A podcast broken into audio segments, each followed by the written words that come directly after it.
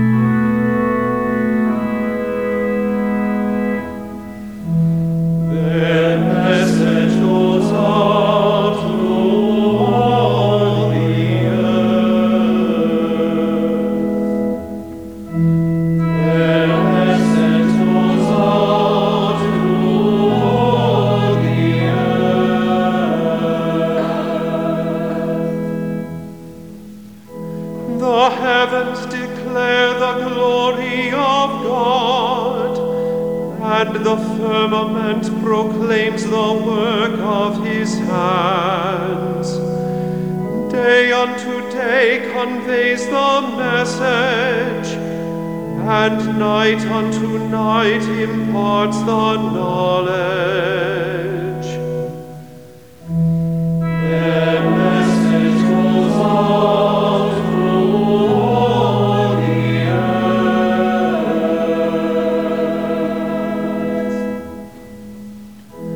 No speech, no word, whose voice goes unheeded.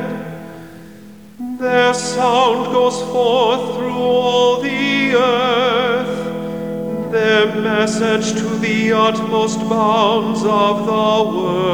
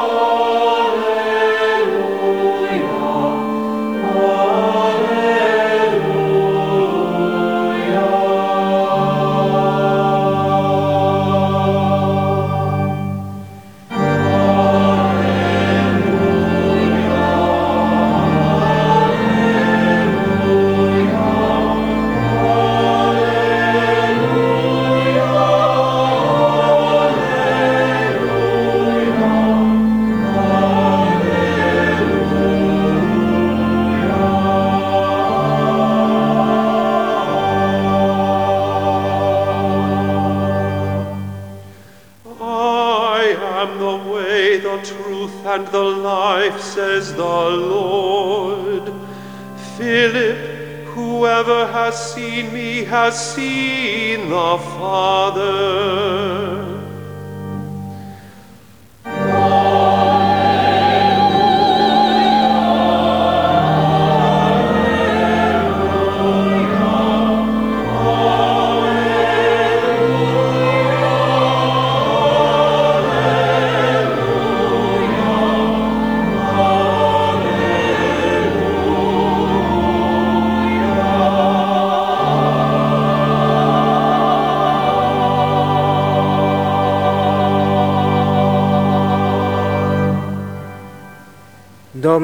Vobiscum. Et cum spiritu tuo. Lectio Sancti Evangelii secundum Ioannem. Gloria tibi, Domine. Jesus said to Thomas, I am the way and the truth and the life. No one comes to the Father except through me. If you know me, then you will also know my Father. From now on, you do not know him and have seen him. Philip said to him, Philip, Master, show us the Father, that will be enough for us.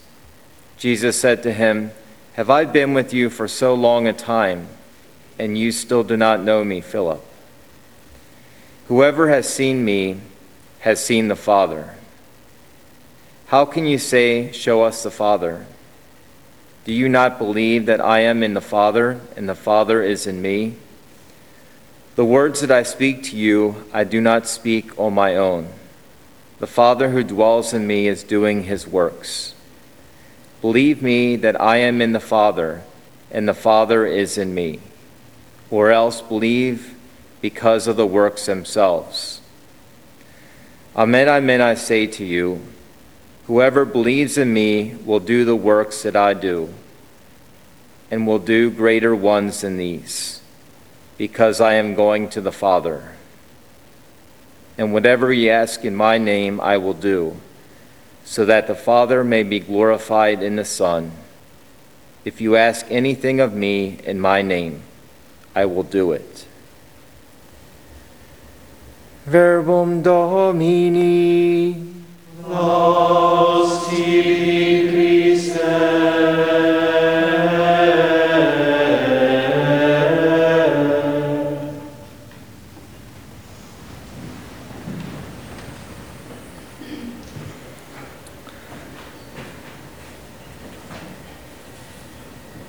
The apostolic kerygma is the basic message of salvation, the message of the life, the death, the resurrection, the sending forth of the Holy Spirit upon the apostles, and imparting that message to us today.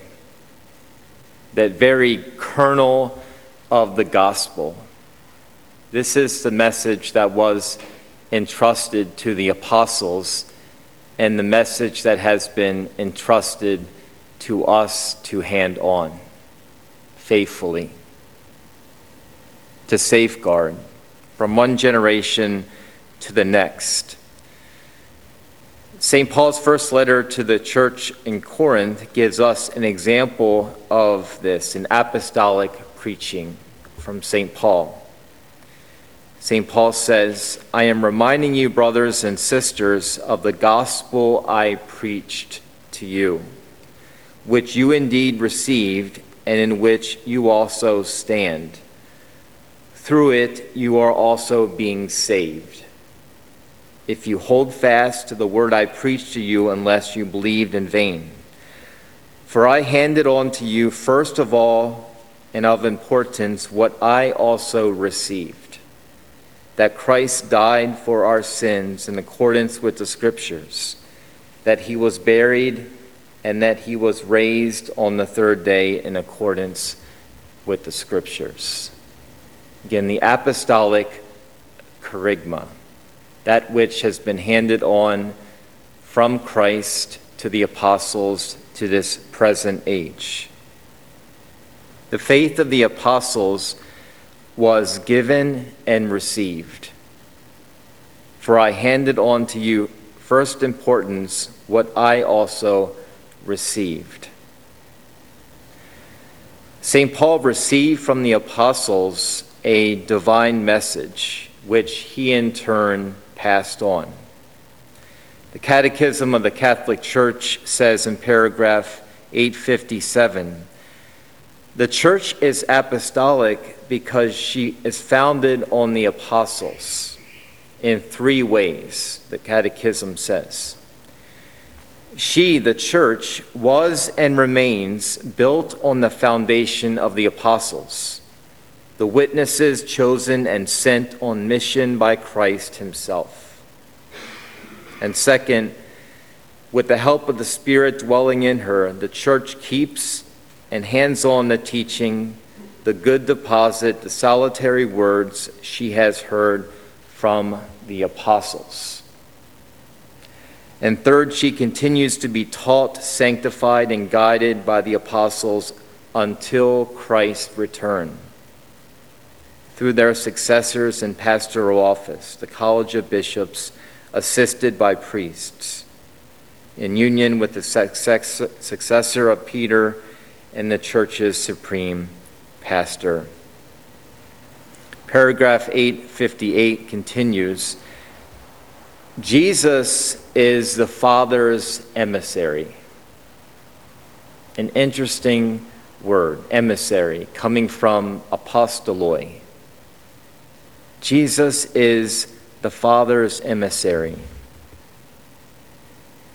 From the beginning of his ministry, he called to him those whom he desired, and he appointed twelve whom he also named apostles to be with him and to be sent out to preach. From then on, he would also be, they would also be his emissaries. Jesus sent out emissaries, apostoli, apostles.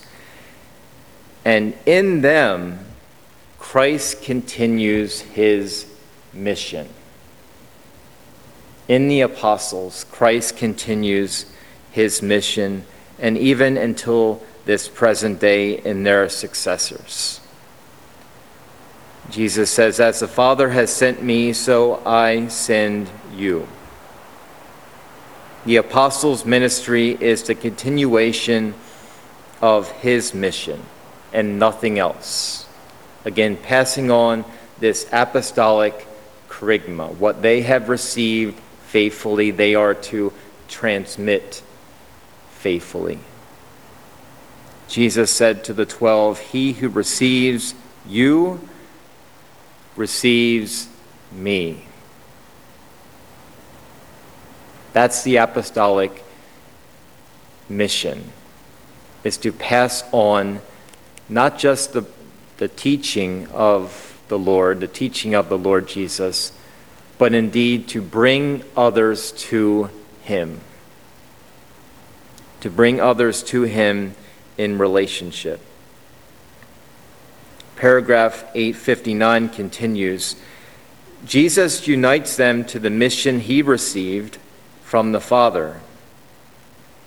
As the Son can do nothing on his own record, but receives everything from the Father who sent him, so those whom Jesus sends can do nothing apart from him. from whom they've received both the mandate for their mission and the power to carry it out. Christ's apostles knew that they were called by God as ministers of a new covenant, servants of God, ambassadors for Christ, as St. Paul would say, servants of Christ and stewards of the mysteries of God. They were handing on what they had received. And 860 continues In the office of the apostles, there is one aspect that cannot be transmitted to be the chosen witnesses of the Lord's resurrection and the foundation stones of the church. This was given to the apostles alone. They were to be the chosen witnesses of his resurrection. As we heard in St. Paul's reading to the Corinthians, and the foundation stones of the church. But in their office also has a permanent aspect. Christ promised to remain with them always, and the divine mission entrusted by Jesus to them will continue to the end of time since the gospel they handed on is the lasting source of all the life of the church. Therefore, the apostles took care to appoint successors to their ministry, the bishops that are the successors to the apostles in our age. St. Philip and James were among the first chosen to follow the Lord Jesus, and they responded to the invitation, Follow me. This apostolic invitation is extended to each of the followers of Christ. Follow me. It's an invitation to embrace the teaching passed on to us from Christ through the apostles. The Apostle Philip's conversation with the Lord Jesus is a continuation of the conversation that the Lord Jesus was having with the Apostle St. Thomas. Jesus said to Thomas, I am the way, the truth, and the life. No one comes to the Father except through me. If you know me, then you will also know my Father. From now on, you do know, you do know him, and you have seen him. Why? Because you have seen me, Jesus. He was equivalating himself with the Father. I and the Father are one. Philip said to him, Master, show us the Father, and that will be enough for us. Jesus said to him, Have I been with you for so long a time, and you still do not know me, Philip? Whoever has seen me has seen the Father. And that's the main message from St. Philip. He who has seen me has seen the Father. This was given and received by Philip and passed on to us. The Lord Jesus re- reveals the Father. He does nothing apart from the Father. The Apostle Philip's words to Nathanael, also believed to be the Apostle Bartholomew, is the apostolic invitation passed down from age to age. Basically, come and see. Philip says this to Nathanael Come and see. Philip invited Nathanael to come and see, to meet the one who he had met, the Lord Jesus, the one who had invited him to follow him. And throughout the ages, this invitation, come and see, is to come and discover what the apostles discovered, who the apostles discovered, the Word made flesh, the splendor of the Father, the one who was born to die for our sins, and on the third day rise again from the dead. This is the apostolic kerygma. That which they have received, they have passed on. And we have that obligation to do so as well.